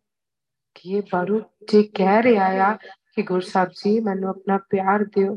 ਅੰਦਰ ਇਹ ਪਿਆਰ ਲੈਣ ਆਇਆ ਵੀ ਆ ਕਿ ਅੰਦਰ ਇਹ ਸਿਰਫ ਦੇਖਣ ਹੀ ਆਇਆ ਹੈ ਕਿ ਹਾਂ, ਕੀ ਚੱਲਦਾ ਪਿਆ, ਮਾਹੌਲ ਚਾਲ ਕੀ ਹੈ ਕਿ ਅੰਦਰ ਪਿਆਰ ਹੈ, ਕਿ ਅੰਦਰ ਤਾਂਗ ਹੈ ਰੱਬ ਨੂੰ ਮਿਲਣ ਦੀ। ਅੰਦਰ ਤਾਂਗ ਉੱਠਦੀ ਵੀ ਆ, ਇਹਦੇ ਅੰਦਰ ਉਹ ਅਰਦਾਸ ਬਣੀ ਵੀ ਆ ਕਿ ਮੇਰਾ ਮਨ ਲੋਚੇ। ਗੁਰ ਦਰਸ਼ਨ ਤਾਈ ਮਿਲਪ ਕਰੇ, ਛਾਤਰੇ ਕੀ ਨਿਆਈ? ਕਿ ਰੋ ਰਿਹਾ ਹੋਵੇ ਅੰਦਰੋਂ ਜਿੱਦਾਂ ਇੱਕ ਪਪੀਹਾ। ਮੀਂਹ ਦੇ ਪਾਣੀ ਤੋਂ ਬਿਨਾਂ ਰੋਂਦਾ ਹੈ ਨਾ ਉਦਾਂ ਦਾ ਅੰਦਰ ਤਾਂਗ ਬਣੀ ਵੀ ਆ, ਲੈ ਕੇ ਵੀ ਆਇਆ ਆ। ਕਰਮਹੀਨ ਤਨ ਕਰੇ ਬੇਨੰਤੀ। ਤਦ ਨਾਨਕ ਆਵੇ ਵਾਰੀ, ਸਭ ਸੁਹਾਗਨ ਮਾਨੇ ਰਣੀਆਂ ਇੱਕ ਦੇਵੋ ਰਾਤ ਮੁਰਾਰੀ, ਕਿ ਅੰਦਰ ਇਵੇਂ ਦਾ ਪਿਆਰ ਲੈ ਕੇ ਆਇਆ ਅੰਦਰੋਂ ਕਹਿ ਵੀ ਰਿਹਾ ਆ ਕਿ ਸਿਰਫ ਮੂੰਹ ਹੀ ਕਹਿ ਰਿਹਾ ਹੈ। ਉਹ ਸਭ ਅੰਦਰੋਂ ਪਿਆਰ ਨੂੰ ਦੇਖਦੇ ਆ ਕਿ ਆਸ ਕੀ ਲੈ ਕੇ ਆਇਆ ਅੰਦਰ ਆਸ ਕੀ ਆ? ਫਿਰ ਗੱਲ ਬਣਦੀ ਆ। ਸੁਗੁਰ ਸਾਹਿਬ ਗੱਲ ਕਰ ਰਹੇ, ਕਹਿੰਦੇ ਸਾਧੂ ਸੰਗਤ ਤਰਿਆ ਸੰਸਾਰ, ਕਹਿੰਦੇ ਸੰਸਾਰ ਤੋਂ ਤਰਨਾ ਹੈ ਨਾ ਅਸੀਂ ਸਾਰੇ ਚਾਹੁੰਦੇ ਆ ਨਾ ਕਿ ਸਾਡਾ ਮਿਲਾਪ ਰੱਬ ਨਾਲ ਹੋ ਜਾਏ। ਅਸੀਂ ਵਾਹਿਗੁਰੂ ਨੂੰ ਮਿਲ ਜਾਈਏ। ਕਹਿੰਦੇ ਆ ਗੁਰ ਸਾਹਿਬ ਦੇ ਆ ਕੇ ਪੈਰ ਫੜ ਲੈ। ਇਹਨਾਂ ਦੇ ਅੱਗੇ ਟੈਪ ਆ ਅਰਦਾਸ ਕਰ ਕਿ ਮੈਂ ਆਇਆ ਦੂਰੋਂ ਚੱਲ ਕੇ। ਹੁਣ ਤੱਕੀ ਤੋ ਸਰਨ ਆਏ ਜੀਓ। ਮੈਂ ਆਸਾ ਰੱਖੀ ਚਿੱਤ ਮੈਂ ਮੇਰਾ ਸਭੋ ਦੁੱਖ ਗਵਾਏ ਜੀਓ। ਸਾਨੂੰ ਸਭ ਤੋਂ ਵੱਡਾ ਦੁੱਖ ਕਿਹੜਾ ਲੱਗਿਆ ਆ? ਜਿਹੜਾ ਵਾਹਿਗੁਰੂ ਤੋਂ ਵਿਛੜੇ ਹੋਏ ਆ, ਉਹ ਦੁੱਖ ਆ। ਸਭ ਤੋਂ ਵੱਡਾ ਦੁੱਖ ਹੀ ਉਹ ਆ ਜੇ ਸਾਨੂੰ ਵਾਹਿਗੁਰੂ ਨਹੀਂ ਮਿਲਿਆ। ਗੁਰਸਾਹਿਬ ਨੂੰ ਕਹੀਏ ਕਿ ਗੁਰਸਾਹਿਬ ਜੀ, ਇੱਕ ਆਸ ਲੈ ਕੇ ਤੁਹਾਡੇ ਘਰੇ ਆਏ ਆ, ਕਿਉਂਕਿ ਤੁਸੀਂ ਆਪ ਕਹਿੰਦੇ ਹੋ, ਤੇਰਾ ਇੱਕ ਨਾਮ ਤਾਰੇ ਸੰਸਾਰ। ਮੈਂ ਇਹ ਆਸ, ਇਹ ਆਧਾਰ ਕਿ ਤੁਹਾਡਾ ਇੱਕ ਨਾਮ ਜਿਹੜਾ ਹੈ ਇਹ ਤਾਰ ਦਿੰਦਾ ਆ ਇਸ ਸੰਸਾਰ ਸਮੁੰਦਰ ਤੋਂ ਤਰਿਆ ਜਾ ਸਕਦਾ ਆ। ਮੈਂ ਵੀ ਇੱਕ ਆਸ ਰੱਖੀ ਆ, ਮੈਂ ਇਹਨੂੰ ਨਾਮ ਨੂੰ ਵੀ ਇੱਕ ਆਧਾਰ ਬਣਾਇਆ ਹੈ ਗੁਰਸਬ ਜੀ, ਕਿਰਪਾ ਕਰੋ। ਮੈਨੂੰ ਵੀ ਰੱਖ ਲਓ। ਮੈਨੂੰ ਵੀ ਤਾਰ ਲਓ। ਮੈਂ ਵੀ ਤੁਹਾਡੇ ਘਰੇ ਜਾਣਾ ਚਾਹੁੰਦਾ ਆ ਤੁਹਾਨੂੰ ਮਿਲਣਾ ਚਾਹੁੰਦਾ ਆ ਹਰ ਕਾ ਨਾਮ ਮਨੇ ਆਧਾਰ। ਮੇਰੇ ਮਨ ਦੇ ਅੰਦਰ ਤੁਹਾਡਾ ਨਾਮ ਜਿਹੜਾ ਆ, ਮੇਰਾ ਆਸਰਾ ਬਣਿਆ ਆ। ਮੇਰੇ ਬਾਕੀ ਸਾਰੇ ਦੇ ਸਾਰੇ ਆਸਰੇ ਖਤਮ ਹੋ ਗਏ ਆ। ਮੈਨੂੰ ਹੁਣ ਹੋਰ ਕੁਝ ਚੰਗਾ ਨਹੀਂ ਲੱਗਦਾ। ਮੈਨੂੰ ਸਮਝ ਆ ਗਈ ਆ। ਕਿ ਬਾਕੀ ਆਸਰੇ ਵਿਅਰਥ ਸੀ। ਮੈਨੂੰ ਸਿਰਫ ਤੇ ਸਿਰਫ ਇੱਕ ਤੁਹਾਡਾ ਸਾਥ ਚਾਹੀਦਾ ਹੈ। ਜੋ ਤੁਸੀਂ ਕੱਲ ਸਵੇਰ ਦੀ ਕਥਾ 'ਚ ਗੱਲ ਸਮਝਾਈ ਸੀ ਨਾ ਕਿ ਗੁਰ ਮੇਰੇ ਸੰਗ ਸਦਾ ਹੈ, ਨਾਲੇ ਗੁਰ ਸਾਹਿਬ ਜੀ ਮੇਰੇ ਨਾਲ ਵੀ ਇਦਾਂ ਕਰੋ। ਮੈਂ ਵੀ ਕਹਿਣ ਜੋਗਾ ਹੋ ਜਾ ਕਿ ਉਹ ਵਾਹਿਗੁਰੂ ਹਮੇਸ਼ਾ ਮੇਰੇ ਨਾਲ ਹੈ। ਕਿਉਂਕਿ ਚਾਹੇ ਤੁਸੀਂ ਹੁੰਦੇ ਤਾਂ ਹਮੇਸ਼ਾ ਮੇਰੇ ਨਾਲ ਆ, ਪਰ ਮੇਰਾ ਮਨ ਡੋਲਦਾ ਹੈ। ਮੈਂ ਡੋਲ ਜਾਂਦਾ ਹੈ। ਸਭ ਕਹਿੰਦੇ ਨਾ ਜਿਉ ਡਰਤ ਹੈ ਆਪਣਾ। ਕੈਸੇ ਕਰੀ ਪੁਕਾਰ, ਦੁਖ ਵਿਸਾਰਨ ਸੇਵਿਆ ਸਦਾ ਸਦਾ ਦਾਤਾਰ ਸਾਹਿਬ ਮੇਰਾ ਨੀਤ ਨਵਾ, ਸਦਾ ਸਦਾ ਦਾਤਾਰ ਕਿ ਅਸੀਂ ਅਰਦਾਸ ਕਰਦੇ ਨਾ, ਅਸੀਂ ਡੋਲ ਜਾਂਦੇ ਆ ਗੁਰਸਾਹਿਬ ਕਹਿੰਦੇ, ਪੁੱਤਰ, ਡਰਦਾ ਤਾਂ ਤੂੰ ਆਪ ਆ, ਡੋਲਦਾ ਤਾਂ ਤੂੰ ਆਪ ਆ। ਫਿਰ ਕਿਵੇਂ ਇਥੋਂ ਬਖਸ਼ਿਸ਼ ਲੈਗਾ ਇਹ ਵਾਹਿਗੁਰੂ ਤਾਂ ਐਸਾ ਆ ਜਿਹੜਾ ਤੇਰੇ ਸਾਰੇ ਦੇ ਸਾਰੇ ਦੁੱਖ ਖਤਮ ਕਰ ਦੇਗਾ, ਤੈਨੂੰ ਆਪਣੇ ਨਾਲ ਮਿਲਾ ਲਏਗਾ। ਇਹ ਵਾਹਿਗੁਰੂ ਦੀ ਵਡਿਆਈ ਆ, ਇਹ ਗੁਰਸਬ ਦਾ ਸੁਭਾਅ ਆ ਕਿ ਜਿਹੜਾ ਵੀ ਉਹਨਾਂ ਦੀ ਆਸ ਤੱਕਦਾ ਆ ਨਾ, ਜਿਹੜਾ ਵੀ ਉਹਨਾਂ ਦੇ ਘਰੇ ਆਉਂਦਾ ਆ, ਉਹਨੂੰ ਨਾਲ ਮਿਲਾ ਲੈਂਦੇ ਆ। ਉਹਨੂੰ ਆਪਣੇ ਵਰਗਾ ਹੀ ਬਣਾ ਲੈਂਦੇ ਆ। ਫਿਰ ਵਾਹਿਗੁਰੂ ਦੇ ਵਿੱਚ ਤੇ ਜੀਵ ਦੇ ਵਿੱਚ ਕੋਈ ਫ਼ਰਕ ਨਹੀਂ ਰਹਿੰਦਾ। ਜਿਉ ਜਲ ਮੇ ਜਲ ਆਏ ਖਟਾਨਾ ਤਿਉ ਜੋਤੀ? ਸੰਗ ਜੋਤ ਸਮਾਨਾ ਕਿ ਜਿਵੇਂ ਇੱਕ ਸਮੁੰਦਰ ਦੇ ਵਿੱਚੋਂ ਲਹਿਰ ਉੱਠਦੀ ਹੈ ਨਾ ਪਾਣੀ ਦੀ, ਹੈ ਤਾਂ ਉਹ ਪਾਣੀ ਫਿਰ ਵਿੱਚ ਜਾ ਕੇ ਸਮਾ ਜਾਂਦੀ ਆ। ਬਿਲਕੁਲ ਇਦਾਂ ਹੀ ਕਹਿੰਦੇ ਇੱਕ ਜੀਵ ਦੀ ਜੋਤ, ਵਾਹਿਗੁਰੂ ਦੀ ਜੋਤ ਵਿੱਚ ਸਮਾ ਜਾਂਦੀ ਆ। ਜਨਮ ਮਿਲਿਆ ਸੀ, ਉਸ ਦੀ ਜੋਤ ਤੋਂ ਵੱਖ ਹੋਏ, ਫਿਰ ਉਸ ਵਿੱਚ ਹੀ ਸਮਾ ਗਏ। ਇਸ ਤਰ੍ਹਾਂ ਕਹਿੰਦੇ ਤਾਂ ਤਰ ਜਾਏਗਾ ਸਾਧੂ ਸੰਗਤ ਥਰਿਆ ਸੰਸਾਰ ਹਰ ਕਾ ਨਾਮ ਮਨੇ ਆਧਾਰ ਕਹਿੰਦੇ ਸਾਧੂ ਦੀ ਸੰਗਤ ਕੀਤਿਆ ਇਸ ਸੰਸਾਰ ਤੋਂ ਤਰਿਆ ਜਾ ਸਕਦਾ ਹੈ ਤੇ ਕਹਿੰਦੇ ਇੱਕ ਸਿਰਫ ਤੇ ਸਿਰਫ ਵਾਹਿਗੁਰੂ ਦੇ ਨਾਮ ਨੂੰ ਆਪਣਾ ਆਸਰਾ ਬਣਾ ਇੱਕ ਵਾਹਿਗੁਰੂ ਦੇ ਨਾਮ ਦੀ ਆਸ ਰੱਖ ਵਾਹਿਗੁਰੂ ਦੇ ਨਾਮ ਦੀ ਟੇਕ ਰੱਖ ਕਿਉਂਕਿ ਜੇ ਤੂੰ ਹੋਰ ਥਾਵਾਂ ਤੇ ਟੇਕ ਰੱਖੀ ਹੋਈ ਨਾ ਫਿਰ ਗੱਲ ਨਹੀਂ ਬੰਨੀ ਅੰਦਰੋਂ ਆਉਣਾ ਪੈਣਾ ਟਹਿਣਾ ਪੈਣਾ ਹੈ। ਚਰਨ ਕਮਲ ਗੁਰਦੇਵ ਪਿਆਰੇ, ਪੂਜੇ ਸੰਤ ਹਰਪ੍ਰੀਤ ਪਿਆਰੇ, ਕਹਿੰਦੇ ਉਹ ਜਿਹੜੇ ਵਾਹਿਗੁਰੂ ਦੇ ਚਰਨ ਆ, ਕਹਿੰਦੇ ਹੁਣ ਮੈਨੂੰ ਬਹੁਤ ਚੰਗੇ ਲੱਗਦੇ ਆ। ਜਿਹੜੇ ਸੰਤ ਜਾਣੇ ਆ, ਜਿਹੜੇ ਵਾਹਿਗੁਰੂ ਦੇ ਪੁੱਤਰ ਆ, ਉਹ ਉਹਨਾਂ ਦੀ ਹੀ ਪੂਜਾ ਕਰਦੇ ਆ, ਕਿਉਂਕਿ ਅੰਦਰ ਉਹ ਵਾਹਿਗੁਰੂ ਦੇ ਨਾਲ ਪਿਆਰ ਬਣ ਗਿਆ ਨਾ, ਅੰਦਰੋਂ ਪ੍ਰੀਤ ਗੁਰਸਬ ਦੇ ਨਾਲ ਪੈ ਗਈ। ਮੋਹ ਖਤਮ ਹੋ ਗਿਆ। ਜਿਹੜਾ ਦੁਨਿਆਵੀ ਮੋਹ ਸੀਗਾ, ਮਾਇਆ ਦਾ ਮੋਹ ਸੀਗਾ, ਉਹ ਖਤਮ ਹੋ ਗਿਆ। ਹੁਣ ਪਿਆਰ ਵਾਹਿਗੁਰੂ ਦੇ ਨਾਲ ਬਣ ਗਿਆ ਆ। ਹਾਉ ਜਾਕੇ ਮਸਤਕ ਲਿਖਿਆ ਪਾਗ ਕਹਾ ਨਾਨਕ ਤਾਕਾ ਥਿਰ ਸੁਹਾਗ। ਕਹਿੰਦੇ, ਜਿਹਦੇ ਮੱਥੇ ਤੇ ਸ਼ੁਰੂ ਤੋਂ ਹੀ ਭਾਗ ਮਤਲਬ ਕਰਮ ਲਿਖੇ ਹੋਏ ਆ, ਚੰਗਾ ਭਾਗ ਆ, ਜਿਹਦੇ ਵੱਡੇ ਭਾਗ ਆ ਜਾ ਕੇ ਮਸਤਕ ਲਿਖਿਆ ਭਾਗ ਜਿਹਦੇ ਮੱਥੇ ਤੇ ਸ਼ੁਰੂ ਤੋਂ ਲਿਖਿਆ ਹੋ ਗੁਰੂ ਸਾਹਿਬ ਨੇ ਲਿਖ ਕੇ ਭੇਜਿਆ ਆ, ਕਹਾ ਨਾਨਕ ਤਾਕਾ ਫਿਰ ਸੁਹਾਗ। ਕਹਿੰਦੇ, ਹੈ ਨਾਨਕ, ਇਹ ਗੱਲ ਆਖ ਕਿ ਉਹਦਾ ਸੁਹਾਗ, ਉਹਦਾ ਟਿਕਾਣਾ ਪੱਕਾ ਹੈ। ਫਿਰ ਉਹਦਾ ਜਿਹੜਾ ਸੁਹਾਗ ਆ, ਕਦੇ ਟੁੱਟਦਾ ਨਹੀਂ ਆ। ਉਹ ਹਮੇਸ਼ਾ ਆਪਣੇ ਘਰ ਦੇ ਵਿੱਚ ਟਿਕੇ ਰਹੇਗੀ, ਜੀਵ ਇਸਤਰੀ। ਜਿਹਦੇ ਮੱਥੇ ਤੇ ਧੁਰ ਤੋਂ ਹੀ ਗੁਰਸਾਹਿਬ ਨੇ ਲਿਖ ਕੇ ਭੇਜਿਆ ਆ। ਫਿਰ ਆਪਣੀ ਜਗ੍ਹਾ ਗੁਰਸਾਹਿਬ ਦੇ ਘਰ ਬਣਾ ਲੈਂਦੀ ਹੈ ਜੀਵ ਇਸਤਰੀ ਉਸ ਨੂੰ ਫਿਰ ਕਿਸੇ ਤਰ੍ਹਾਂ ਦਾ ਕੋਈ ਡਰ ਨਹੀਂ ਰਹਿੰਦਾ, ਕਿਉਂਕਿ ਜੇ ਦੇਖੀਏ ਅਸੀਂ ਸਾਰੇ ਇੱਥੇ ਪੇਕੇ ਘਰ ਆਏ ਹੋਏ ਆ ਇੱਕ ਧੀ ਹੁੰਦੀ ਹੈ ਨਾ, ਕੁੜੀ ਹੁੰਦੀ ਆ ਆਪਣੇ ਪੇਕੇ ਘਰ ਹੁੰਦੀ ਆ। ਉਸ ਨੂੰ ਫਿਰ ਜਿੱਦਾਂ ਹੀ ਵੱਡੀ ਹੁੰਦੀ ਆ ਵਿਆਹ ਕੇ ਸਾਰੇ ਘਰੇ ਭੇਜ ਦਿੱਤਾ ਜਾਂਦਾ ਆ। ਤੇ ਉਸ ਨੂੰ ਕਿਹਾ ਜਾਂਦਾ ਹੈ ਕਿ ਤੇਰਾ ਉਹੀ ਘਰ ਆ ਉਸਨੇ ਇਹ ਗੱਲ ਕਹੀ ਜਾਂਦੀ ਆ ਨਾ, ਫਿਰ ਜਿੱਦਾਂ ਮਰਜ਼ੀ ਆ ਉਸ ਨੂੰ ਆਪਣਾ ਘਰ ਸਾਰਾ ਘਰ ਹੀ ਬਣਾਉਣਾ ਪੈਂਦਾ ਆ, ਚਾਹੇ ਉਹਨੇ ਜਿੰਨੀ ਮਰਜ਼ੀ ਉਮਰ ਆਪਣੀ ਪੇਕੇ ਘਰੇ ਬਤਾਈ ਹੋਵੇ ਹਾਂ 20 ਸਾਲ 25 ਸਾਲ, ਪਰ ਉਹਦਾ ਉਹ ਪੱਕਾ ਘਰ ਨਹੀਂ ਮੰਨਿਆ ਜਾਂਦਾ। ਉਹਦਾ ਪੱਕਾ ਘਰ ਉਹਦਾ ਸਾਰਾ ਘਰ ਹੀ ਮੰਨਿਆ ਜਾਂਦਾ ਆ, ਕਿ ਉਹੀ ਉਹਦਾ ਪੱਕਾ ਘਰ ਆ। ਉਹਨਾਂ ਨੂੰ ਕਿਹਾ ਜਾਂਦਾ ਹੈ ਕਿ ਨਹੀਂ, ਤੁਸੀਂ ਇੱਥੇ ਨਹੀਂ ਰਹਿਣਾ, ਤੁਸੀਂ ਜਾਣਾ ਆ ਦੂਜੇ ਘਰੇ। ਕਹਿੰਦੇ ਇਦਾਂ ਹੀ ਜੀਵ ਇਸਤਰੀ ਤੂੰ ਵੀ ਪੇਕੇ ਘਰੇ ਆਈ ਆ, ਪੇਵ ਕੜੇ ਦਿਨ ਚਾਰ ਹੈ ਸਹਰੜੇ ਜਾਣਾ।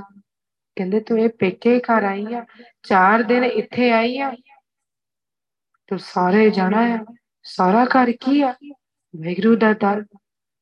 ਅੱਗੇ ਸੱਚਖੰਡ ਸਾਰਾ ਘਰ ਆ। ਕਹਿੰਦੇ ਤੂੰ ਉੱਥੇ ਜਾਣਾ ਹੈ ਤੇਰਾ ਉਹੀ ਘਰ ਆ। ਇੱਥੇ ਤੈਨੂੰ ਸਰੀਰ ਮਿਲਿਆ ਟੈਂਪਰੇਰੀ ਆ। ਇਹਨੇ ਖਤਮ ਹੋ ਜਾਣਾ ਆ। ਇਹਦੀ ਤਾਂ ਨਿਆਈ ਸਿਰਫ ਇਹ ਪਾਣੀ ਦੇ ਬੁਲਬੁਲੇ ਜਿੰਨੀ ਆ, ਇੱਕ ਮਿੰਟ ਦੀ ਆ। ਇੱਕ ਮਿੰਟ ਕੀ ਇੱਕ ਸੈਕਿੰਡ ਦੀ ਆ। ਜੈਸੇ ਜਲ ਤੇ ਬੁੱਧ ਬੁਦਾ ਉਪਜੇ ਬਿਨ ਸੇ ਨੀਤ। ਜਗ ਰਚਨਾ ਤੈਸੇ ਰਚੀ, ਕਹ ਨਾਨਕ ਸੁਨ ਮੀਤ। ਕਹਿੰਦੇ, ਹੈ ਨਾਨਕ, ਇਹ ਗੱਲ ਆਖ ਕਿ ਜਿਵੇਂ ਇੱਕ ਪਾਣੀ ਤੇ ਬੁਲਬੁਲਾ ਬਣਦਾ ਆ ਨਾ, ਤੇ ਕਿੰਨਾ ਚਿਰ ਰਹਿੰਦਾ ਆ? Maximum 10 second. ਮੈਕਸ ਦੀ ਲਾਈਫ 10 ਸੈਕਿੰਡ 15 ਸੈਕਿੰਡ ਹੋਊਗੀ ਫਿਰ ਟੁੱਟ ਜਾਂਦਾ ਆ। ਕਹਿੰਦੇ ਇਦਾਂ ਹੀ ਤੇਰੀ ਲਾਈਫ ਆ। ਪਤਾ ਨਹੀਂ, ਇੱਕ ਸਾਹ ਦਾ ਨਹੀਂ ਪਤਾ ਕਿ ਅਗਲਾ ਸਾਹ ਆਉਣਾ ਆ ਕਿ ਨਹੀਂ ਆਉਣਾ। ਇਸ ਕਰਕੇ ਹਰ ਜਪਦੇ ਆ ਕਿਨ ਢਿੱਲ ਨਾ ਕੀਜਈ ਮੇਰੀ ਜਿੰਦੜੀ ਮਤ ਕੇ ਜਾਪੇ ਸਾ ਆਵੇ ਕਿ ਨਾ ਆਵੇ ਰਾਮ। ਪਤਾ ਨਹੀਂ ਅਗਲਾ ਸਾ ਆਉਣਾ ਕਿ ਨਹੀਂ ਆਉਣਾ। ਇਸ ਕਰਕੇ ਤੂੰ ਨਾਮ ਤੈਨੂੰ ਇਕੱਠਾ ਕਰ ਲਾ। ਆਪਣੇ ਸਹੁਰੇ ਜਾਣ ਦੀ ਪੂੰਜੀ ਨੂੰ ਬੰਨ ਲਾ। ਕਿਉਂਕਿ ਜੇ ਤੇਰੇ ਸਹੁਰੇ ਜਾਣ ਵਾਸਤੇ ਗੁਣ ਹੋਣਗੇ ਨਾ, ਤਾਂ ਹੀ ਤੂੰ ਸੁਹਾਗਣ ਖਵਾਈ ਜਾਏਗੀ, ਤਾਂ ਹੀ ਤੇਰਾ ਸੁਭਾਗ ਪੱਕਾ ਹੋਏਗਾ। ਹੁਣ ਜੇ ਦੇਖੀਏ, ਧੀ ਹੋਵੇ ਕੋਈ, ਉਸਨੂੰ ਜੇ ਕੋਈ ਗੁਣ ਹੀ ਨਹੀਂ ਆਉਂਦਾ, ਕੁੜੀ ਆ, ਕੋਈ ਗੁਣ ਹੀ ਨਹੀਂ ਆਉਂਦੇ, ਸਾਰੇ ਕੋਈ ਅਚਾਰ ਹੀ ਨਹੀਂ ਚੰਗਾ। ਤਾਂ ਉਹ ਅਗਲੇ ਘਰ ਵੀ ਜਾ ਕੇ ਸੁਖੀ ਵਸ ਨਹੀਂ ਸਕਦੀ। ਇਸ ਕਰਕੇ ਕਿਹਾ ਜਾਂਦਾ ਨਾ ਕਿ ਹਾਂ, ਇਹਨੂੰ ਚੰਗੇ ਗੁਣ ਸਿਖਾਓ। ਇਹਨੂੰ ਚੰਗੀਆਂ ਚੀਜ਼ਾਂ ਸਿਖਾਓ, ਇਹਨੂੰ ਕੰਮਕਾਰ ਸਿਖਾਓ, ਤਾਂ ਕਿ ਅੱਗੇ ਜਾ ਕੇ ਸੁਖੀ ਵਸ ਸਕੇ। ਇਸ ਨੂੰ ਕੋਈ ਦੁੱਖ ਨਾ ਆਵੇ। ਕਹਿੰਦੇ ਤੂੰ ਵੀ ਇੱਥੇ ਗੁਰੂ ਸਾਹਿਬ ਕੋ ਆ ਕੇ ਨਾ ਚੰਗਾ ਗੁਣ ਸਿੱਖ ਲੈ ਅਚਾਰ ਸਿੱਖ ਲੈ। ਗੁਰੂ ਮਿਲੇ ਚੱਜ ਅਚਾਰ ਸਿੱਖ ਤੋ, ਕਿ ਗੁਰੂ ਨੂੰ ਮਿਲ ਕੇ ਇੱਥੇ ਚੱਜ ਸਿੱਖ ਲੈ, ਕਿ ਕਿਹੜੇ ਤਰੀਕੇ ਦੇ ਨਾਲ ਤੂੰ ਆਪਣੇ ਸਾਰੇ ਘਰ ਜਾ ਕੇ ਸੁਖੀ ਸਕਦੀ ਹੈ ਤੂੰ ਜਾ ਕੇ ਆਪਣੇ ਘਰੇ ਵਸ ਸਕਦੀ ਹੈ ਸੁਹਾਗਣ ਰਹਿ ਸਕਦੀ ਹੈ